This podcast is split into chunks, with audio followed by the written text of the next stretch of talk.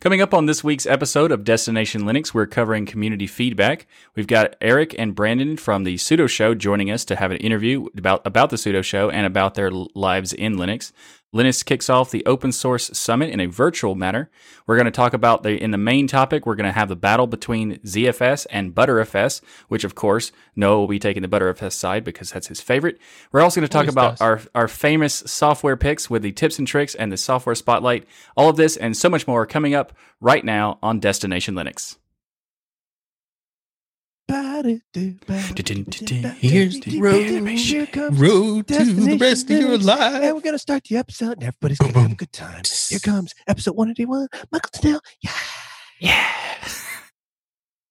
Welcome to episode 181 of Destination Linux. This is a podcast about sharing our passion for Linux and open source. Destination Linux shows is a show for all experience levels, so whether you're a beginner to Linux or a master sudoer, welcome to the show. My name is Michael, and with me today are the Cyberpunk 2077 bar scene extras, Noah and Ryan. Okay, Yep, we're we back to the the super weird ones. All right, Yeah, great. yeah. Yeah. So let's find out about what's everyone's been up to this week. So Noah, what have you been up to this week? Well, I've not been to 2077, nor have I been to a bar, nor have I started a scene, nor do I have anything extra. Um, so Good to know. we'll start there. We'll start there. No, I've uh, we're setting up a really cool solution or trying a really cool solution. It's called ThinLinX, and it is a thin client operating system that's designed for the Raspberry Pi. In fact, it comes pre-installed on the Noobs installer, and you have the opportunity when you flash the Noobs installer onto an SD card to choose ThinLinX, and it's a small miniaturized operating system that can do a couple of different things. You can have it run in sort of a web-based kiosk mode, which loads a specific web page and just locks the user into that. Of course, it has the ability to connect to things like Citrix and RDP and X11 and all of the various different remote desktop protocols, which is what primarily what we are going to use it for. But then it also has a couple of basic features like a basic web browser and a basic media player and, and so on and so forth. So if you have users that are going to primarily run off of thin infrastructure, but need to be able to, I don't know, listen to an audio file or play a video, they're going to have the opportunity to do that right locally on that machine. And so it's it's a, it's not open source to the best that I can tell um, but it is $15 and is available uh, again flashed on the noobs installer so there's really a low barrier to try it out and check it out over the next few weeks we're going to do some testing and see uh, if we think that it's it's a workable solution and if it is then we're going to start rolling it out full time for clients So Ryan, what have you been up to this week? All right. So, Noah, there have been many times where you've graciously come to me and asked, Hey, what's some hardware advice? What do I buy here? And I've given you that advice and you've loved it so far. But you, sir, have given me some advice lately that has just been on fire when it comes to hardware. And it's specific to this mini computer experiment that I've been in here since the go ahead call it an grabbing the Mac Mini. yeah So I we were talking about the Mac Mini. We were doing some I was showing you some benchmarks that I was running against the Mac Mini against all of these other mini computers out there and I'm not going to name them all but there's a lot of them that are Linux only based from Linux only companies and the Mac Mini was just destroying them in every benchmark and performance and things and you're like, "Hey, we've got no you there's- cannot let the mac win i will not stand for it i won't allow it i can't be let my friend get sucked into the abyss That literally was kind of what you said. And then you're like, what in the middle of the night, you send me this link and you're like, what about this? And it's this Intel NUC and it's a gaming mini desktop. And so you're like, hey, I'll send you one. I'll do anything. You've got to make this thing beat it. The, the amazing stuff about this, and we're doing videos on it this week, is this this NUC by Intel, what they've created here is just an engineering marvel it's brilliantly designed of course because i've taken it apart but that's really not that exciting because they literally give you an allen wrench with the machine when it ships to you so you can take it apart and i've put some of the most high end components that you can put into this thing and i've been running it the last week and it is an absolute beast powerhouse i was sending you results of tomb raider benchmarks on a NUC without an eGPU hitting two, 300 frames per second in Tomb Raider benchmarks. It's just absolutely amazing what they've packed into this little device and for the cost that you get to it. And it looks awesome too, because when you turn the thing on, you get this awesome looking skull that comes onto the front of the little mini desktop computer. So I've just been having an absolute blast this week with that NUC, and they have new versions coming out soon. And so my pocketbook hates you, but the technologist in me just loves you for pointing this out because it's just something honestly that I ignored. Like nobody really markets these NUCs as desktop replacements other than kind of Mac that I've seen out there. And then there's this, and it just makes me very, very happy. It's awesome. This will be interesting, Ryan, to see what what comes out of this. And what I appreciate about this is you have the expertise to be able to compare one hardware platform to the other, and you also have you keep your finger close on the pulse of rolling releases. And so, as Canonical takes their opportunity to say, "Hey, maybe we should play with this whole rolling idea. Not canonical specifically, but martin certainly says, hey, you know, maybe there's something here to this rolling idea. If you're right, and if the problem with Linux on the desktop primarily comes down, or performance anyway, primarily comes down to the fact that we don't have hardware enablement, it takes the uh, an entirely different direction in where we should be going with Linux on the desktop. And the, the good news is the answer is already there. It's just a matter of implementing what the community has already solved in a corporate like infrastructure. And what I mean by that, to put you know the rubber to the road, is to get companies like Dell and System 76 and Lenovo to start shipping rolling distros rather than static ones. Well, I'll tell you right off the bat, just to to end this, and then it'll be more in videos that I had issues with non-rolling distros that I installed on it first thinking I'll have some stability here when I play with this. They didn't work. They didn't initialize. This particular NUC comes with an embedded uh, AMD GPU, and it would not run certain applications. So I was I was IMing with Michael, and I said, "Watch this. I'll put Arch on it, Manjaro. Everything will work. Put Manjaro on it. Everything worked." So you know this is the experience though when we tell people go to linux and they go and what are they going to grab they're going to grab one of the known distros well-known distros out there slap it on this, boot it up, and go, you know what? It's not worth it. I'm just going to put Windows back on because I know that's going to work. This is kind of a problem when we don't have the hardware enablement. And this isn't a new new NUC. It's not like it came out yesterday. This thing's been out at least well over a year in the marketplace, if yeah. not longer. It's the NUC 8. Michael, tell us what you've been up to this week. Well, I've been doing quite a lot of new videos on my Tux Digital channel. So I've made a Mint versus Snaps video, which is very popular in terms of comments being mad at me for not taking the position that a lot of people are taking. Uh, which, by the way, if you're curious, that position is I do not agree with Linux Mint, and I think they handled it very poorly. If you'd like to learn more about that, check out the video on the channel. If you want to leave hate comments, go to Michael's channel and you can leave them too. Yeah, exactly. There you go. And also, we did some other things that I thought was pretty interesting. Uh, previous episode of Destination Linux, we covered some topics that were kind of impromptu, and this was like the a topic we talked about where Linux gaming is important and why you should care and why everyone should care. And we also talked about uh, the the the topic about Windows, people not blaming Windows for its faults. And this was I thought both of those were interesting topics. So we, myself and Ryan, created these individual clip videos to put on our channels, and they've been working out pretty well because a lot of people, some people didn't see those segments, and it was very helpful. So I'm happy to let you know that we were going that we were just doing that as a test. But in the future, if we if there's another kind of impromptu topic that makes sense to do those kinds of videos, we're going to do those because uh, they worked out quite well. This episode of Destination Linux is brought to you by Bitwarden. Bitwarden is the easiest and safest way for individuals, teams, and business organizations to store, share, and sync sensitive data. You can go to bitwarden.com/dln to check out this great service. You may or may not know, but websites and apps are under attack every day, and because of this, security breaches can occur. When you use when you reuse the same passwords across many websites, hackers will well, they'll, they'll just thank you for that because they can easily access your email, bank, and other important accounts if you reuse those passwords. This is why security experts recommend that you use a different, randomly generated password for every online account. With Bitwarden, you can create these random, randomly generated passwords that are different for every site you visit, and the best part is, Bitwarden will manage all of it for you, so you don't have to. And Bitwarden works across your devices from mobile, desktop, browser plugins, and even on the command line. We're all big fans of Bitwarden, and one of the reasons is just the great service, but trust is a very important factor for password managers. So, how does Bitwarden prove that they can be trusted? Well, Bitwarden is 100% open source. That's right, 100% open source. So everyone is free to review, audit, and contribute to Bitwarden's codebase. And if you want to self host it, you can even do that. I've been using password managers for years. And in fact, I've been using Bitwarden for years. But before I found Bitwarden, I always said I would love for a company to make a competitor, competitor to all of these proprietary solutions that had feature parity and was open source. Then, like gold at the end of a rainbow, I found Bitwarden. And when I said I wanted feature parity, turns out not only did Bitwarden have those and all those features that I wanted, it also had stuff I didn't even know I wanted. So if you want to make the smart move like many of the awesome people in the community have, then check out bitwarden.com slash DLN.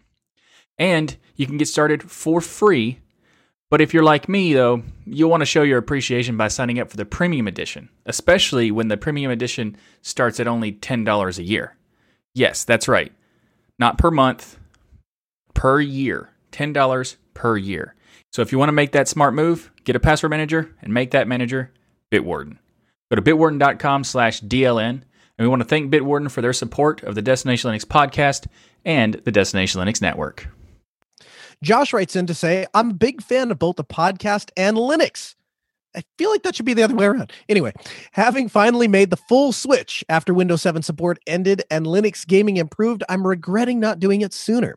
I've really enjoyed listening to the podcast each week and I've learned a lot from it. I hear a lot of hate towards System D in the Linux community. Why is this? What are your thoughts on it? I would also love to support the podcast, but I'm not a fan of paying monthly. Would it be possible to have a way of making a one time donation? Thanks and keep up the great work, Josh.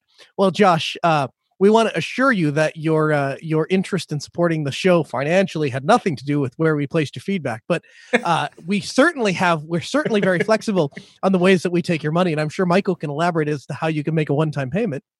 Yes, we actually are setting up a PayPal approach to doing that. Uh, it, unfortunately, there is an issue though.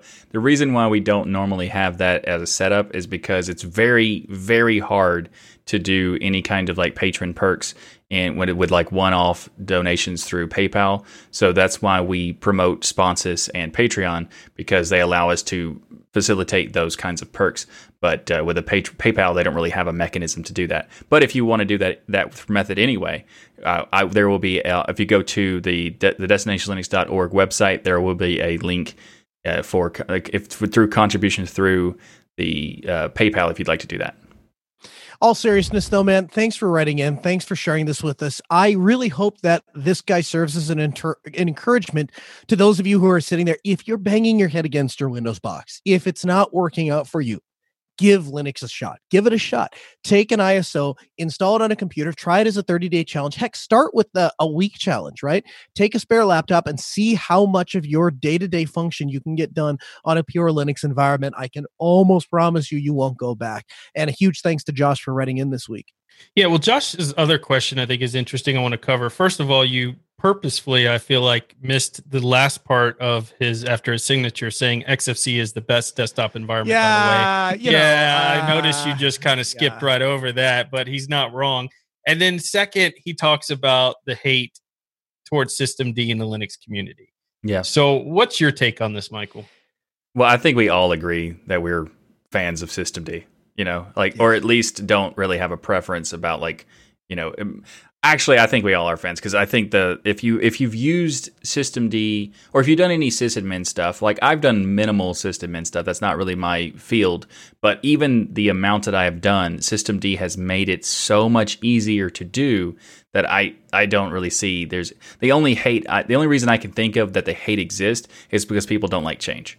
But as yeah, far as like what it actually is there, are two kinds of people in the world the people who use it in production environments and the people that are stuck in their curmudgeon ways who have like i mean there is just there is no technical defense for not using system d. There just really isn't.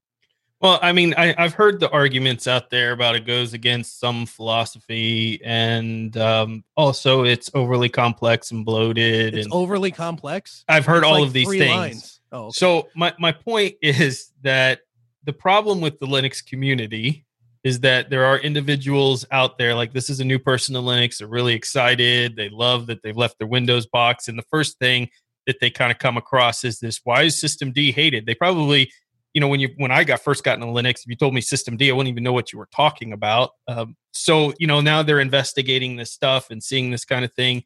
At the end of the day, we if we want adoption of Linux to really happen, it's one thing to say I don't agree with some of the philosophy system D does, or I personally prefer this. But when you know the person uses the word like hate, and when you talk about system D in chat rooms and things, there literally is just this vile hatred that comes out of some people. And I know it's their passion that they don't know how to properly articulate that into something to say, this is what I don't like about it, but that's okay if that's where everything's going. That's something we need to really think about you know, I get very passionate about certain subjects as well. And I've had to tailor myself back and say, you know, you don't want it to become something where people think, I'm not going to Linux because he's so passionately against that one thing that they do or that they don't do or that I don't like. It really should be something of if you don't like System D and you're in Linux and open source, you have the option of using something else. You really like, there's nobody forcing you to use System D. It is the default in most distros because that's what most professionals and everybody else wants to use. But if you don't want to use it, there are options out there for you to not use it. It exists. Kind of. That's where I would leave it. That's kind of kind of but I mean like at the same time though, how many how many services, how many scripts, how many other things count on system D being the I mean we say that they, they have other choices, but the truth is, like you look at Puppy Linux. I mean, they were kind of cut off at the knees when System D came out because all of a sudden, like all of the stuff that is coming around now is no longer compatible. Yeah. Well, I mean, that's because we're all moving in a same direction, which I'm happy about. But you right. have the alternative to go and and make it work yourself through what is it? Init was in existence. There's SysV Init. There's OpenRC. There's a quite there's a few, and there's also distros that are specifically designed to not use System D. And I think that those are um, you know, fair enough that they want to do that, but I think that moving forward is more important. And also, System D, I think, is a good is a good structure, and I really like the the simplicity of using it at this point. Uh, so, I mean, I, I don't I don't have any hatred to System D, and I think that what you said about the community having the hatred is it's like it's it's so upfront about these things in the sense that people most people don't care about System D or whatever init system or whatever thing that they're using in the backend, that it might be a, a, you know a kind of a negative that we see that is so so quickly and also not even understand what's related to it. But there's a, most of the time that I've seen people have like massive hatred on a particular project. It's usually good that that project exists. Like they had this massive thing about how Pulse Audio was was hated for so long for a long for a very long time, and uh, like the previous version was better, like ALSA or whatever. Like ALSA was good, but it wasn't better. Like it was still very complicated to use, and you'd have to know like different. If you if you switch to ALSA now, you'll have to see, like choose between instead of three different devices that Pulse like minimizes the amount of things that you have to use. ALSA has like fifty and you don't really know. Which I used to be one, one of those people, though, Michael, where I did not like Pulse, and to this day, I feel like it there's so many things that could be improved. I really had a problem with it right up until I used Apple because their sound system, I don't even know what it's called, is horrific. There is not even a separate stream to capture desktop audio without installing a third party application. It's a known defect of their sound system.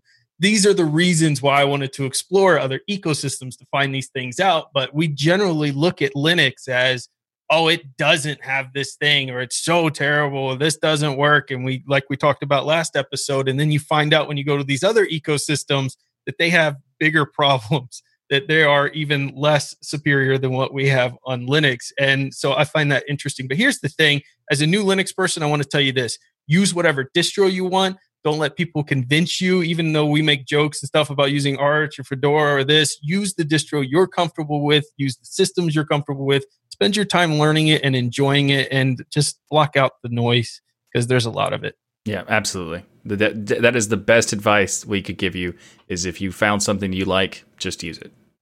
So we would like to welcome Eric the IT guy and Brandon Johnson to the Destination Linux show and the Destination Linux network because we're going to be talking about their new show, The Sudo Show.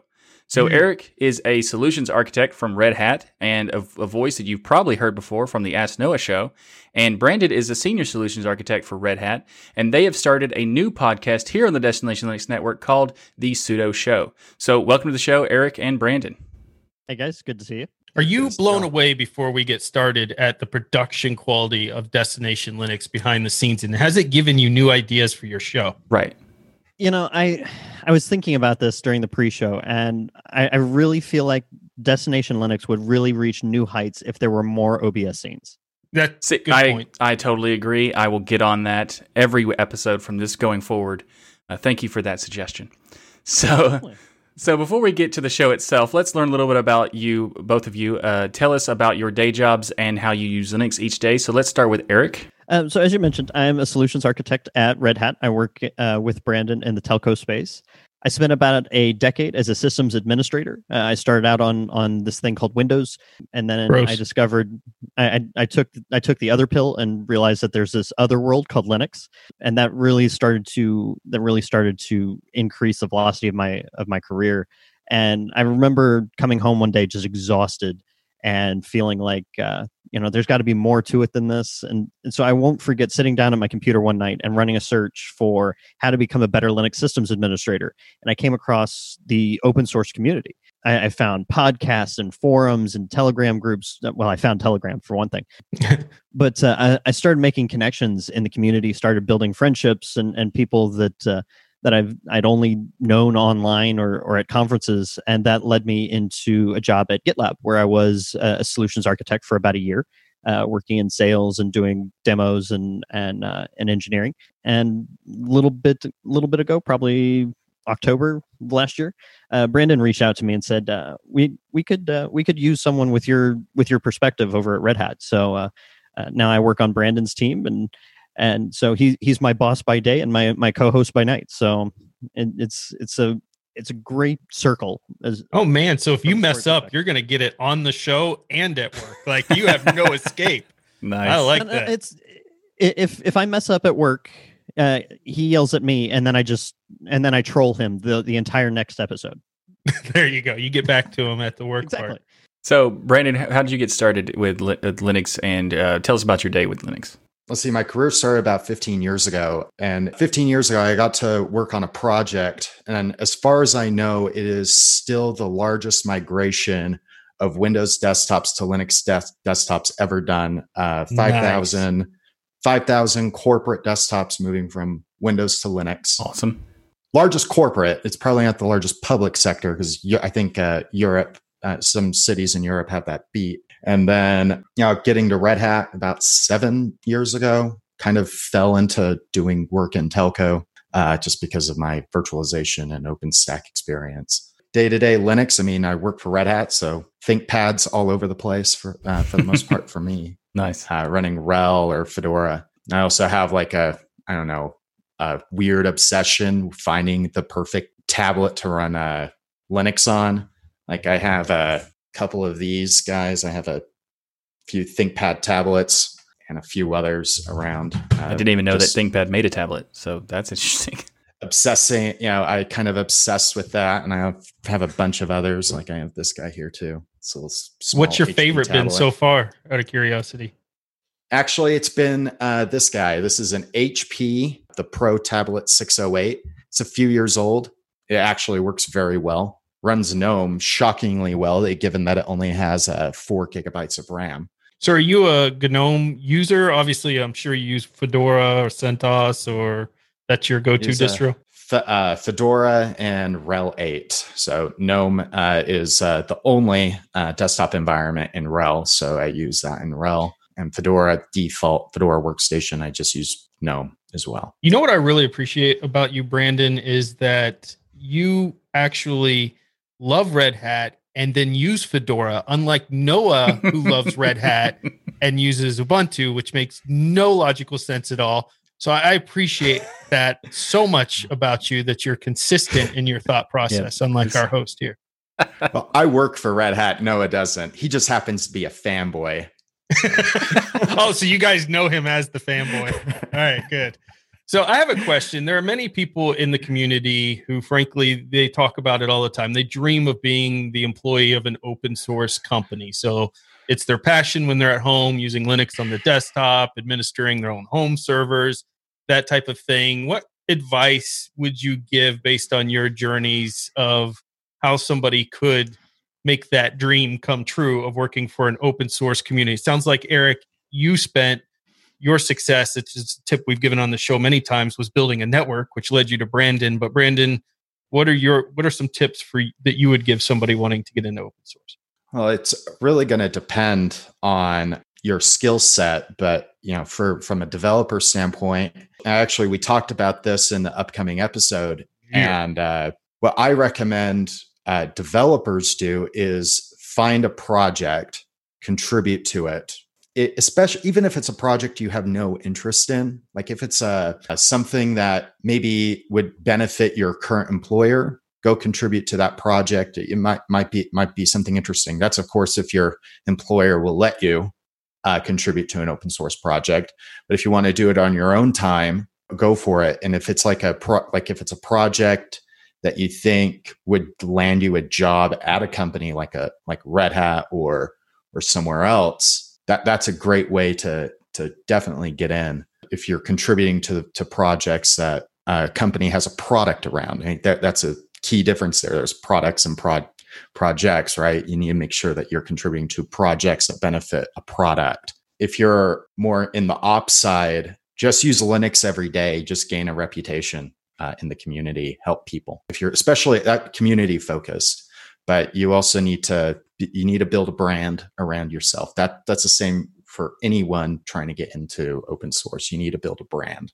Love it. I would I would say that uh, developers have a little bit more direct path to get from open source to uh, to working at a job in open source. I cannot stress enough how important it is to have a genuine network uh, that you can lean on. And f- in fact, today alone, there's I'm looking at two people's faces who have radically changed my career uh, Noah and Brandon, I met, we talked on Telegram. We ended up being in a lot of the same rooms, talking about some of the same things. And I got a lot of encouragement from both of these guys to to build a brand, to to reach out, to help where I could. Um, operations isn't, isn't as directly, a, there isn't a direct translation there. But I know for me, myself, when I was in college, I was kind of told that this is this is how you start an IT career. You're either a developer, you're a hardware guy. Your paths for advancement are either people management or like real deep systems or, or uh, enterprise architecture type work. And that, that's hardly the truth because if you look at it we have a community. It's an open source community. And there's so much that needs to be done. There's marketing there's graphics work there's there's promoting. And and as a systems administrator i i was really limiting myself on on what i could bring to bear. And, and and I, I really owe it to Noah to have built this brand, to have gotten out there to I, I'm I'm very opinionated, which you'll learn very quickly, and and finding a way to share those opinions, to share my to share the lessons that I've learned in my career, and share that with others, people that are just getting started, people that feel stuck in their career and they need to shift. I, found a way to kind of contribute back. It it started out chatting in, in Telegram groups. To um, I was at I think three or four different Linux fests last year, giving talks, sharing my experiences, getting to know people, making connections and ultimately those connections led me to brandon and brandon helped me get a job at at, at red hat. So it's nice. it's you've got to you've got to one market your skills like brandon was talking about. You've got to build a brand you've got to contribute back and then when that happens somebody will come along and say hey we see what you've done for the community. That's really awesome. We'd love you to come work for us and we'll pay you to do the same things so I want to talk about the new show that you guys are launching. And the truth is, this is a really exciting moment because both of you have been in the community doing really great work for a long time. Brandon, you've done a number of different community contributions. And Eric, obviously, um, anybody that's listened to, to my show has has heard the contributions that both of you have done. Tell me a little bit about where the inspiration for this show came from and what kind of content you guys are teaming up to put together. Yeah. Um, so the Sudo Show is going to be your place for all things enterprise open source. Um, it's kind of our tagline, and what what we're hoping to bring is kind of a kind of three pillars. Uh, the first is how do you ad- how do you adapt to the the new industry? Everything's going cloud. We're we're talking more about containers and and Kubernetes and and how that applies to bare metal data centers. So a lot of the new architectural platforms um, are, are going to be a focus of ours. The second pillar is developing yourself. What are some ways that you can improve your ability to work from home? Because uh, while Brandon and I have had the ability to work from the road or work from home for, I think, 20 some odd years combined there, there's definitely a need to figure out how to work from home and be successful and and still have a family life to be able to to delineate this is work time, this is family time, and then the third thing is is is is a culture shift. A lot of IT operations, in particular, work from a very outdated method of, of development. And it's all let's let's spend six months planning this thing and we'll we'll spend all of this time and all this money on these projects that ultimately come in past due over budget and don't fix the problem at hand. To more of explaining what is devops what is agile how do these things apply and how does it how does it not only change the tool sets that you're working which which is what most people think of initially but how do you change your mindset? How do you change how you do work so that you don't hit that point of burnout to where you can actually do what most of us got into the industry to do and that's to tinker and love technology. What you just said about the devops and the and the culture is very is something i wanted to talk about in in terms of like in the the first episode you talk about the methodologies of devops ranging from culture or company culture growing your people and building a team. Could you go into more details about that? Like take us to why these are important for people to understand. So, you know, the industry's been evolving, it's been changing. And like the reason why it's important for people to understand what DevOps is, is a lot of people think when they hear the term DevOps, especially the ops side of the house, when they start talking about DevOps methodologies, part of that is automation. And a lot of ops people believe that it's automating themselves out of a job where that you can't be further from the truth like if anything like in terms of automation like system administration work the system administrator is actually changing from not just a system administrator like understanding deep how the system works but also becoming an automation developer like whether if they're uh, writing ansible playbooks or puppet manifests whatever they're using to automate their workflows becoming not just not just deep experts in the system, but also deep experts on how to automate those systems as well. Yeah. So their jobs are evolving. If anything, their jobs are becoming more important. Interesting. Uh, not not less important. And like that, that's one of the things I, am trying to convey is uh, through explaining what DevOps is.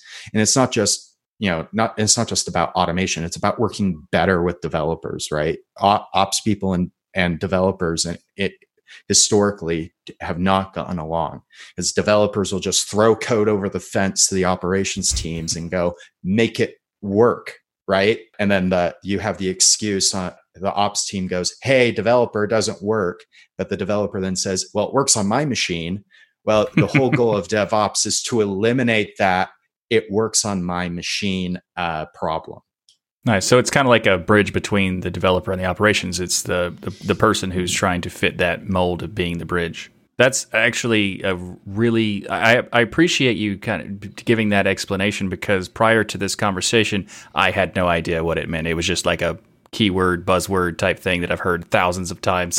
So I appreciate that. Well, that's a really interesting kind of segue into my question here about your target audience for the show because I've you know, this was an area on the Destination Linux network where we were like, we need to find a show that can bring this to the audience. But one of the problems when you look at other shows that deal with this topic is they're like starting already in their 15 year career on episode one and talking about things that make no sense to somebody like myself who doesn't have experience in that area are you is this show just for people who have a ton of experience in this field or is this something where somebody brand new just has an interest in it can start listening to and start picking up and learning things from. We, we've talked about this recently um, and we actually kind of shifted after episode one which is devops principle so we, we've got that one nailed. But so one of the things that we intend to do is we're going to call them episode arcs. And so we're since we're launching the show and we're getting all the all the production back end and everything in, in getting all of our ducks in a row, so to speak. Our our plan is to to define some of the terms that we're using, kind of set the stage for what what it is we're going to cover. So the first few episodes are going to be around that, but we also don't want to just be kind of an introductory show. Um, so we're going to do deep dives into uh, one of the upcoming episodes is going to be about open source cloud management. I'll expand on that. So like we're going to do deep dives into you know o- open source virtualization. So I've done video for Noah for how to install oVirt, which is a uh, an open source virtualization manager for KVM. I'm going to take that to the next level. So I'm going to say, all right, these are your options. These are open source alternatives for uh, to proprietary virtualization. like ZenNG. So uh, ZenNG is the successor to XenServer. So and uh, so I'm going to go deep into Xen into ZenNG. I'm uh, used to use XenServer on a daily basis, and so I have a deep understanding in Xen as well as KVM. So I'm going to go deep into that, and then uh, cloud management. Like a lot of people confuse what cloud management is, but uh, this is specifically for multi-cloud, hybrid cloud management. So uh, there's a, an open source project that I have been participating in for the last seven years called ManageIQ. We're going to go deep into that and other open source management projects, list of others that we'll go into. And uh, so we'll go deep into those and also go into how this applies to how these pro- how these tools apply to the methodology. The tools don't necessarily result in good methodology, but they definitely help augment the methodology and make it better. I love this because this is one of the areas that I find myself weak in. I can use the terms, I can because I have to research and look at news articles and things, but I don't use it in my day to day life. So I've got all of this information that in my brain I feel like is just, and I need something to connect the dots. And it sounds like this show is going to help connect those dots and into bringing here's the terms you hear every day, but here's how it's actually used in the real world to be effective. And that I find fascinating.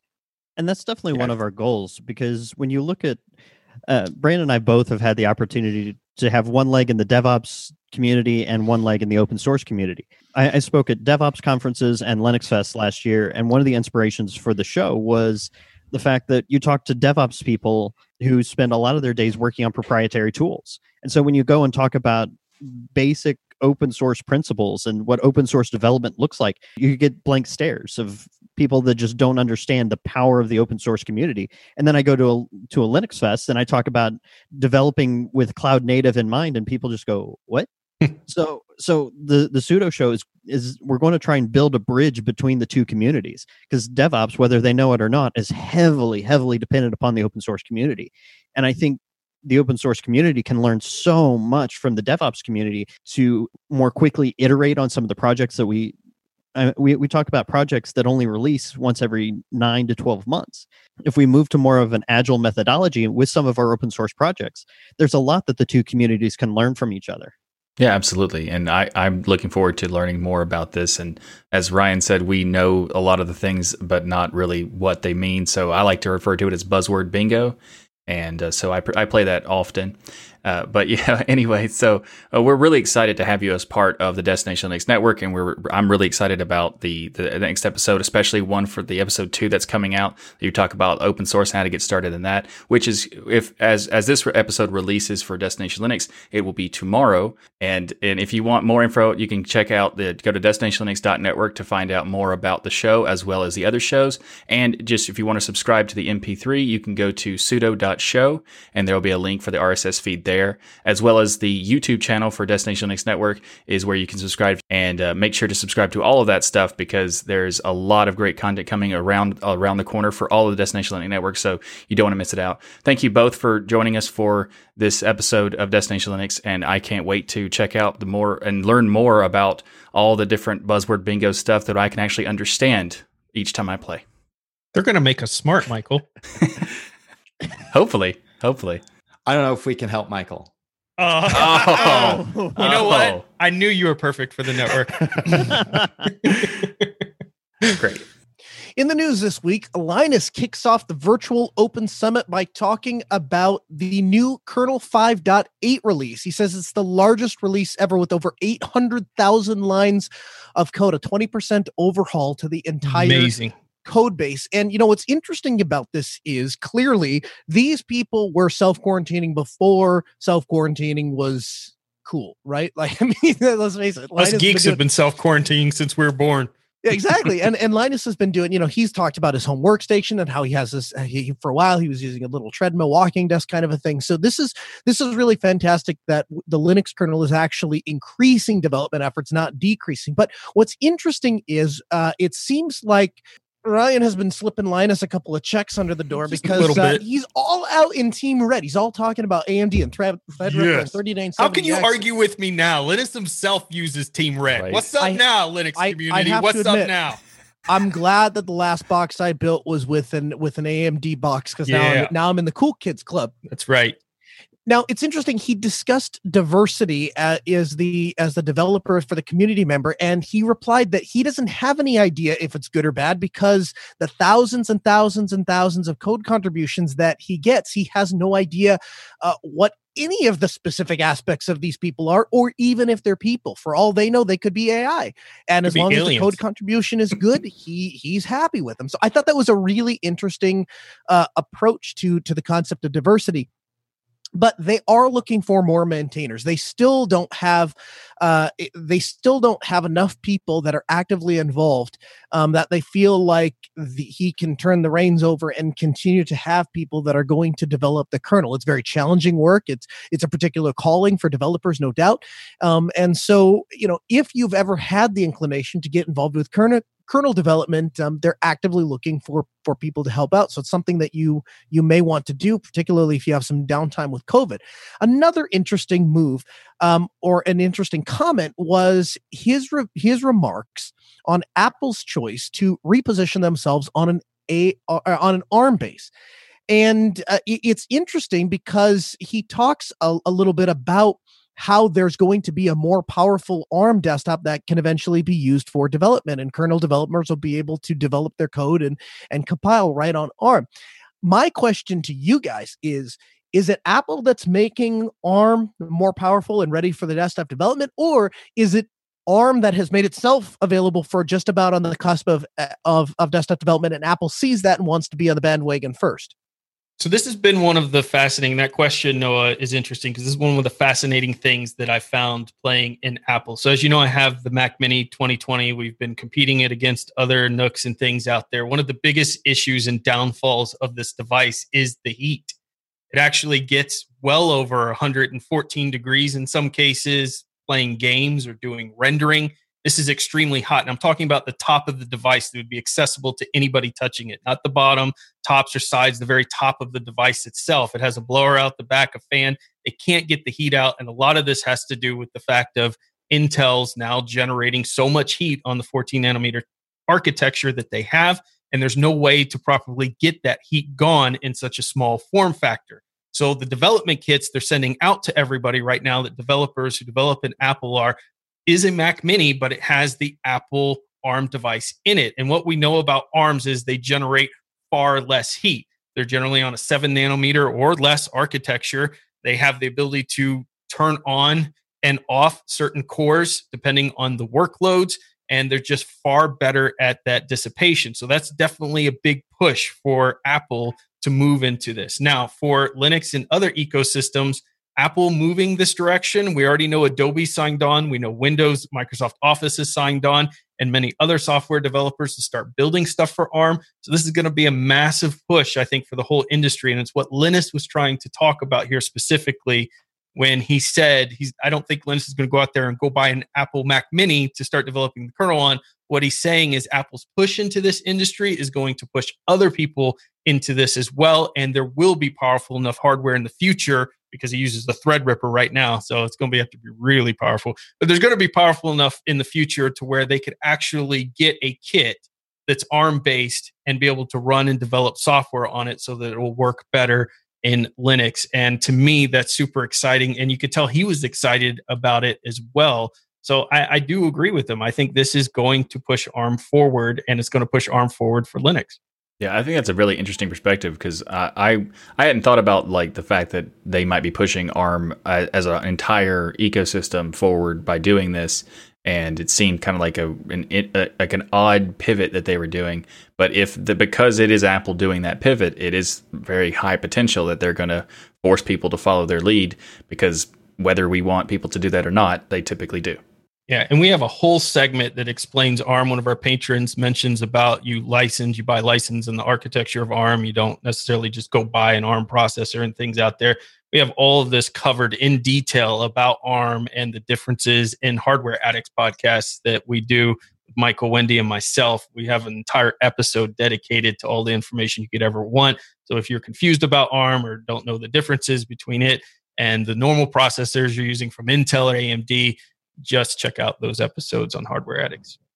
This episode of Destination Linux is sponsored by DigitalOcean. DigitalOcean offers the simplest, most developer friendly cloud platform. It's optimized to make managing and scaling apps easy with an intuitive API, multiple storage options, integrated firewalls, load balancers, and more. DigitalOcean also recently did some got some new features and services like the Virtual Private Cloud or the VPC. It's available in all regions free of charge and lets you create multiple private networks to isolate your workloads, which is awesome. So you can actually have the virtual private servers with the virtual private cloud. Fantastic. And they also added the container registry. It's now available to all users in an early availability release. So easily store and manage private container images and push images seamlessly to DigitalOcean via Kubernetes.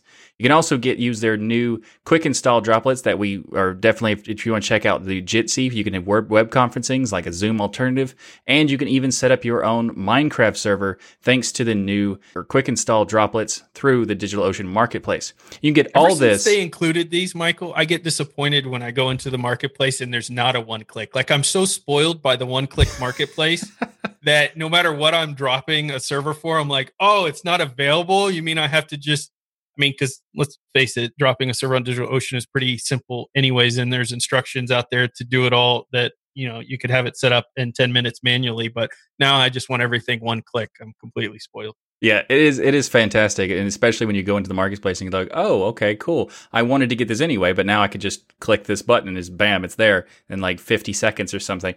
Uh, that yeah. this that's awesome, and also you can get all this plus access to the world class customer support for as low as five dollars per month. You can get started on DigitalOcean for free though with a $100 credit by going to do.co/dln. Again, you can get started with that $100 credit so you could spin up over a dozen droplets, or you can even do like monster sized droplets for two months and just check out all the different power you can have with DigitalOcean. And again, you can get started on DigitalOcean with that $100 credit by going to do.co slash DLN. And we thanks to DigitalOcean. We thanks again to sponsoring Destination Linux. All right, this one I'm so excited about. I've been excited about this all week. You know, Noah's getting ready. All right, cool. Everybody stretch. You don't want to pull a muscle. You want to pull a muscle. All right, so we actually have something really interesting coming up. It's a new, it's a battle series apparently, and that is ZFS versus Btrfs. And so on on the news that there is a serious proposal coming out with uh, Fedora potentially switching to Btrfs as the default. So we thought it would be fun to essentially torture Noah with a conversation about Btrfs versus ZFS. So this proposal is being backed by various different uh, Fedora developers, Facebook, and other stakeholders, including Noah, and um, uh, also the Btrfs. His money where his mouth is. He's like Btrfs or I'm no longer using it. That's what I heard him say on the that's, show. That's what I heard too. Uh, Btrfs is a modern common uh, copy on write or COW file system for Linux aimed at implementing advanced features while also focusing on fault tolerance, repair, and easy administration, and also allows for snapshotting and various different other features. Uh, so the contributors to Btrfs includes uh, the uh, SUSE, which is probably the most uh, known version of people who work on Btrfs, but also Oracle, uh, Fujitsu, and Facebook. So Gross. everybody's excited about that one, right? Fedora considering this as a possibility is very interesting. So I want to find out what the, the uh, you know, let's start the battle between the Btrfs Let me versus tell ZFS. You something. Let me tell you something, Noah. You love Fedora. There, you've made no qualms about it. It's your you, you love Red Hat. It's your absolute favorite company in open source. You have all their posters, you have old CDs of theirs. You're just a huge fanboy. So when the developers of your most, I, mean, I just I like places that make good stuff. I mean, yeah. Really well, when you are real beauty, that's what I consider real beauty is the a good red hat on a ThinkPad. Sorry, uh, sorry to digress. Yeah. So then when they come in and they say, "Hey, we think the developers, we think we should go to Btrfs," you sir should shut up and listen and go with the flow. How you like them apples? Exactly. Well, uh, uh, uh here's what I did. Here's what I did. I invited the developers on my show to come, uh, Btrfs to come talk to me about this decision. And so we've got people from the Ubuntu Council, we've got people from Facebook, we've got developers from Btrfs, and we all sat down and recorded an interview so I could learn more about why they made this decision. And and and what I came away, I mean, watch the interview on Tuesday, but what I came away with was this: Btrfs is a really is a file system that was developed out in the open. And anytime you develop a file system, period, there are going to be setbacks and there are going to be things that are going to be, you know, catastrophic failures. And then we evolve from that and and we fix. Is Btrfs perfect? No. Is Btrfs right for every use case? No. Does ZFS still have a place? Absolutely. Um, so I, I, guess my hard lines in the sands weren't necessarily changed, but I will tell you this. Btrfs has grown a lot. I think there are some misconceptions out there, um, some misconceptions that I even held up until I had a chance to sit down and and and, and get to the truth. So you it. admit you were wrong. No, not even close. But okay. the, but because uh, I hate losing ground. But the uh, but but there are some things that I was able to, to, to change my mind on, and that is that if you're looking for a file system that does snapshots and you're not concerned with doing any sort of uh, VM storage, Btrfs might be a way to go.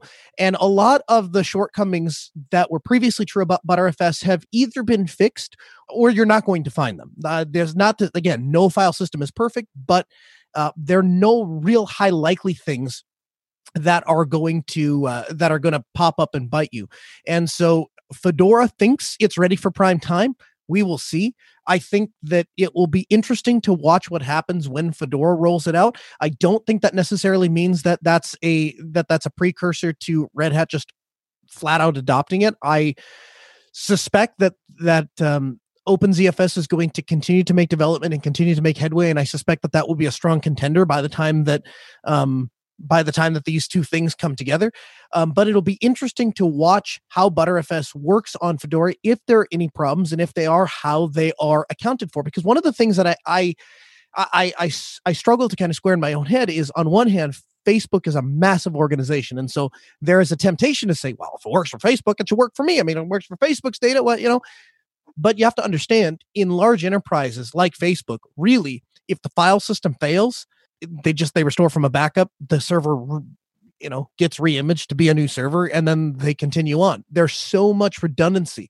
There's so much backup that goes into an enterprise at, at, that scale that you wouldn't necessarily see the problems. They will see them on the back end. They'll say hey you know what? These servers have to reimage every so blah blah blah blah blah and it's constantly restoring from backups and that's not good. We went to this file system and you know you might see that but on the outside, we wouldn't necessarily see that. So it'll be interesting to see um, what Facebook's continued adoption of Btrfs is. It will be interesting to see what Facebook's, or excuse me, Fedora's adoption of Btrfs is. And then it will be interesting to see if it makes its way into something like Ubuntu. You have to remember. But this is just a recommendation, right? It's not a guarantee this is going to happen. No, but it's the direction it's going. It's the direction it's going. And I spoke with people from the Ubuntu Council, or excuse me, from uh, the from the Fedora Workstation Group, and all of them generally the same idea that hey, this is something that is going to go into Fedora and we're going to see what it's what the success is. But I think it's important to acknowledge that there is a difference, a drastic difference between the Fedora user group, uh, between the amount of Fedora users out there and the amount of Ubuntu users out there. And so if you roll it out on Fedora, that and, and it proves to be successful, that's great. That's step one. Now I'd like to see it rolled out into something like Red Hat or something like So would you switch if they do that? Would you switch to the Btrfs file system? I will use whatever is default in Fedora because I trust Red Hat and the developers of Fedora to to to to make. You know, you have evolved so much. You've gone from a Munchlax Pokemon to the full Snorlax. You know, I'm just so proud of you. I uh if here's the, the, the bottom line is this, right?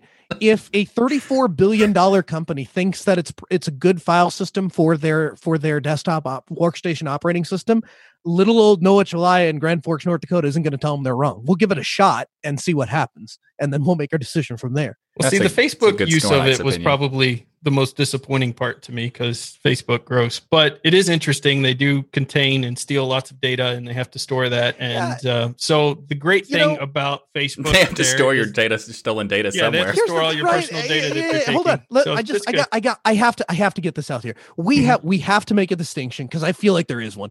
We've got to make a distinction from like the yuppity ups that do all the bad things with privacy, and the and the and the dude who's working for Facebook developing Btrfs. Because I promise you that that guy, it has nothing in common with the people that are like, oh, let's take all the data and steal everybody's stuff and sell. I mean, they're just it's they're two different worlds. This yeah, guy's to- just a file totally. But I'm just saying the Facebook, you know, saying they use it's not very exciting to me. Now, Oracle, SUSE, Fujitsu, these are also very big companies that utilize, you know, massive amounts of data and require it to be stable and secure. And the fact that they use Btrfs, I think, is fascinating and contribute to it. I the times I've been on Btrfs, the snapshot rollback capabilities is the number one thing for me as a desktop user that I just fell in love with and absolutely loved. And there are other solutions for it, but I thought it was the most robust and easy to use, and it got me out of a lot of jams when I messed stuff up when I was experimenting. And so I I really like some of the features that it has. And I think the biggest problem with ZFS, it's an amazing file system, but it continues to come up in all the forums and discussions is the licensing issues. And I know that there have been people who have made deals to try to get around it and things, but it's still a major concern, especially for a company like Red Hat and others that have billions of dollars invested in their infrastructure they've deployed out there of utilizing something that may have licensing concerns. So maybe this is the right route to go is Btrfs where you don't have a licensing problem and if it's really become stable enough for these big industries to use it, time. Isn't But how- ZFS controlled that- by Oracle as well? ZFS is, but there is a there is a uh, there is the announcement in 2013 was to rebase everything uh, on an open source fork of the original ZFS, which is OpenZFS. And now even the BSDs are all coming together to to, to center around OpenZFS. So I think that that's a somewhat accurate uh, summation of uh, uh, of what's happening. But I think it's important to remember that ZFS isn't standing still, right? Yes, Btrfs has uh, has a leg up as far as licensing goes, but I think ZFS has either tackled that or is almost done tackling that, and that's why you're seeing experimental support in the latest LTS of Ubuntu. Interesting. So there was some, you know, this isn't directly related because this isn't ZFS versus they didn't have ZFS in here, but Phoronix did benchmarking across all the file systems, well, that they accessed here, which was XFS, EXT4, Btrfs, F2FS, and NILFS2. Well, the winner was XFS. They reigned supreme in all Oh, of the benchmarks as a file system. Btrfs came in third place um, just ahead of ext4 only. So there you go. That is interesting. I, th- I think XFS is a really good file system as well because it does have uh, snapshotting ability and stuff like that, and journaling and all that kinds of stuff. But uh, Btrfs is a really interesting. I haven't had that much experience with it, but every time I've used OpenSUSE, I'm very much impressed by what Butter Btrfs can provide, especially with the way that that the structure of how they give you the option when you install OpenSUSE, you can have a you can have you can actually have multiple file systems and it's really easy to set up because they they give you this uh, this GUI inst- install installation path that you can actually have Btrfs on your root system, you can have XFS on your home system, and they give you that option to do it. And it's Yeah. a really interesting approach to doing the install because if you are an advanced user and you want to have that kind of setup, it is really cool. And I think Btrfs is one of the reasons is one of the fundamental pieces that makes that OpenSUSE's installation through Tumbleweed really powerful because I've had like different examples where I've used OpenSUSE and I installed like updates a- after like six months on one machine that I just had like laying around just to just kind of see how long I could go with it and have no issue whatsoever. And I think Btrfs is one of the reasons that makes that possible. So uh, I think Btrfs has a lot of potential. And while I'm not that skilled in it, I'm going to definitely go against Noah in that because I think it's fun. Yes. I really wanted to go against Noah here, but it turns out he's evolved into a Snorlax. So Well, there's that. Yeah. Just out of curiosity, how do you get to Noah is a Snorlax? do you even know what a Snorlax is? I assume it's some sort of Pokemon reference. Well, it's You somebody in chat this is how it all happened in, in ryan's brain let me let me break down ryan's brain for you somebody in chat Okay. said noah has evolved and when i heard that word i instantly thought of pokemon because i'm a Yeah. child in at heart Okay. and Sure. so i went and thought of what's the dumbest pokemon out there and i thought oh the Oh. snorlax Oh, how And dare so you? then i had to find out because i really don't know anything about pokemon so i had to go Yeah. quickly look up what is the pokemon evolution cycle from snorlax and i found Yeah. munchlax and Munchlax, Munchlax. evolves into a Snorlax. So I you were see. originally a Munchlax, and now you're a Snorlax. Snorlax. This is this And, is uh, great because you made that reference, and I was like, "Oh, he knows Pokemon." Like, I have no idea what he's talking about. But I'm sitting here on PokemonFandom.com website. Here, I'll just I'll quickly paste it in here because I had to Just go to figure out. Pokemon.com slash US slash Pokedex slash Snorlax. But I mean, not that I know that off the top of my head. But anyway, so um, so let's see here. That was Snorlax. So that means I have uh, good HP and good attack. My defense isn't so great, and my speed isn't so great. Yeah, because you fall asleep a lot. How do I fall? and it's actually kind of perfect now that I think about it. Because if we don't keep your attention with hot topics, you know, you'll Right. you'll wander off and think about something else. right. You start talking about And- something boring right. like butter FS. I'll just find a way to tie it to ZFS. so also in the news, we have Chrome OS full steam ahead. Well, Ew, Google is starting sure. to realize that they need to amp up the gaming capabilities of Chrome OS to compete and integrating more Linux and Steam as a part of their solution. So at least they're getting that part right. Those spying on the Chromium open source code have uncovered a project codenamed Borealis. This appears to be an integrated version of not Debian. So this is not to be compared with what is it, Crouton or Crostini or whatever it was Crouton. called before, Yeah. which was Debian. This one actually is a version of an Ubuntu distro, which will allow Steam to work on Chrome OS. And in fact, this version of it comes with Steam pre installed, which is why everyone is speculating this is exactly what Chrome OS is doing. So the rumor is they will only support 10th gen Intel based Chromebooks, but of course that can change. So like WSL Chromebooks will be supplementing supplementing their shortfalls here by taking the very best of Linux and incorporating it into their own operating system so that you could game. And they'll be likely leveraging all the work that CodeWeavers and Valve did here. So I think this is very interesting. We talked last week about Apple having a huge problem in the gaming arena and Linux being far superior in that world. Chromebook, obviously, in the very same venture. I would have assumed they would have pushed Stadia as kind of their solution to this. But instead, it looks like they're trying to incorporate Ubuntu and Steam instead, potentially as their solution to some of their gaming shortfalls. Now, considering how weak Chromebooks are for the most part, this is kind of surprising. So maybe this new 10th gen series of Chromebooks and the ones upcoming are going to be far more powerful than the ones we have today. Or maybe they're just looking at getting simple games and things to run and not your advanced kind of triple A games. But I thought it's an interesting move because you have a lot of companies now that have operating systems out there really taking some of the best parts of Linux growth lately and just zapping it up and incorporating in their own operating system. I don't think this is going anywhere. I'll, just come out and say that point blank. I don't think, I don't think Google has ever participated in the gaming sphere to a point that anybody really takes them seriously. I think that their streaming efforts were an abysmal failure. I think that Valve was doing very well with Linux. I don't think anybody thinks of Google when they think of gaming. I don't think anybody wants to think of Google when they think of gaming. I think if any major company was set to take that on, it'd be Microsoft because of the Xbox and their success with it.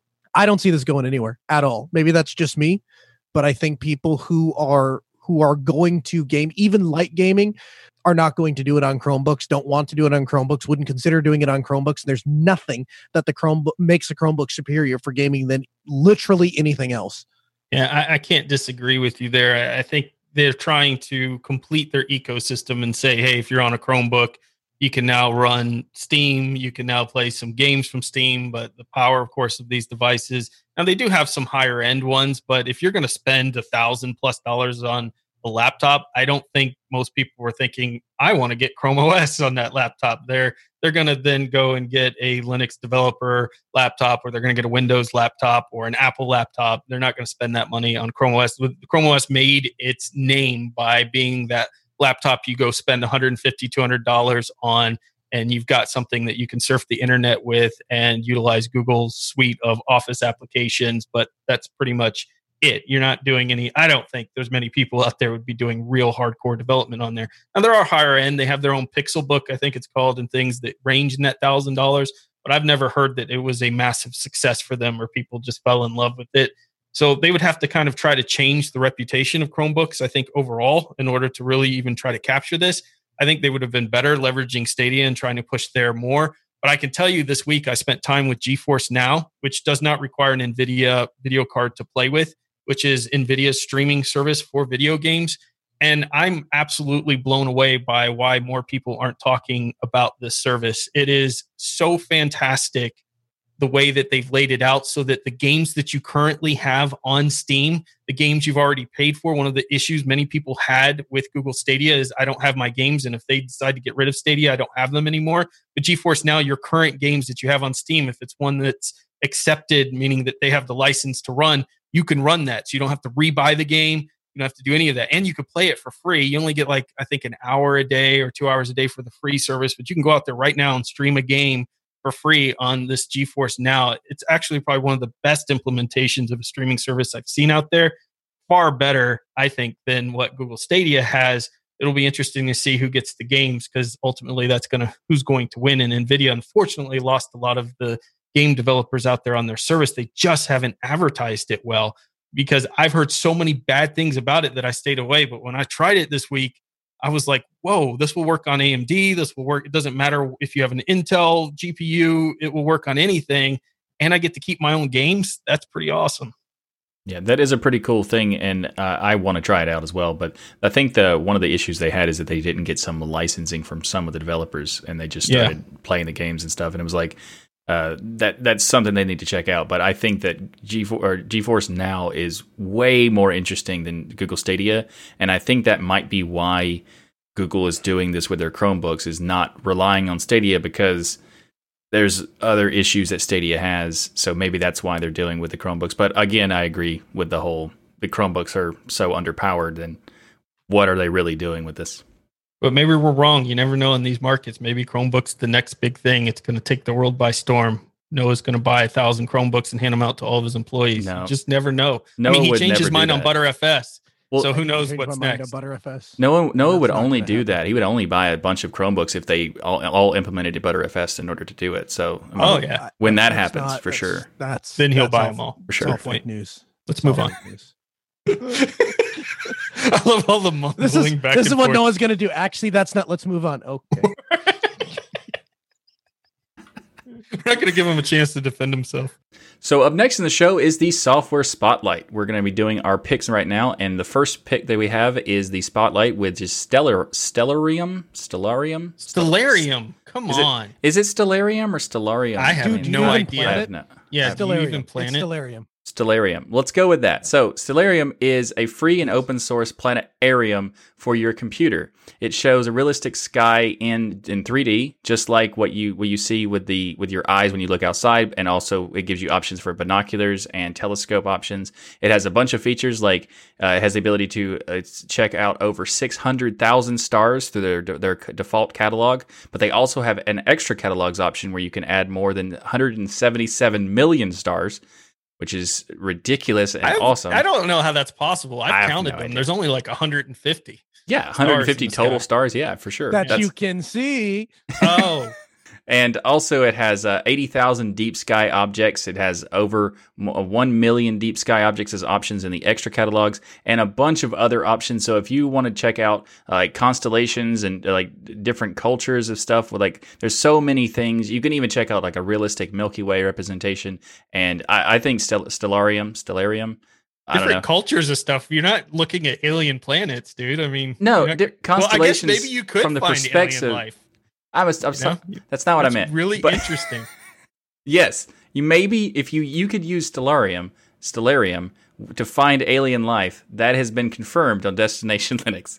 So check out the software spotlight, Stellarium, Stellarium. In- well, links in the show notes. you can find alien life. Something wrong with you. He's like, you can investigate different cultures. I'm like, That's not- cultures? how did I What say Are you looking at cultures? It says cultures. Oh, I wrote that. My bad. Ah. I was like, why are you giving me a hard time for something you wrote? Like, I don't know what this I means. No, aliens danced on this day. That's such Here- an interesting hey- hey, culture I learned. But I think it's for. I think the cultures is pr- from something from their list listings, isn't it? It is constellations your for up- 20 plus different cultures. You Yeah, I don't know what that opportunity is. To, to give me a hard time. When, I don't know what that is. I don't know what that is. I don't know what they mean by that. Maybe they like. Oh, it's You constellation.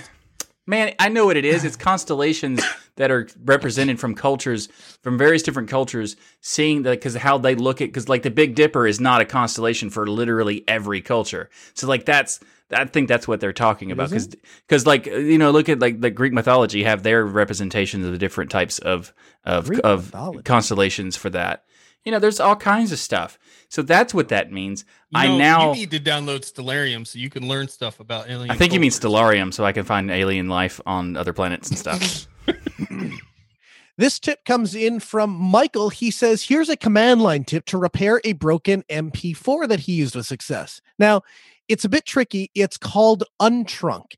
And uh, in order to build Untrunc, you need uh, FFmpeg 3.3.9, but now there is a snap that statically links the correct version of FFmpeg. You can find it find more at snapcraft.io slash untrunc dash a N T H W L O C K. We'll have a link for you in the show notes. Snap install, and then obviously from the edge, run that, and then you're able to create a or fix an MP4 that was previously broken. So a huge thanks to Michael from Belgium for sending that in. Again, if you want the specifics on the syntax of that, we invite you to check out the the show notes.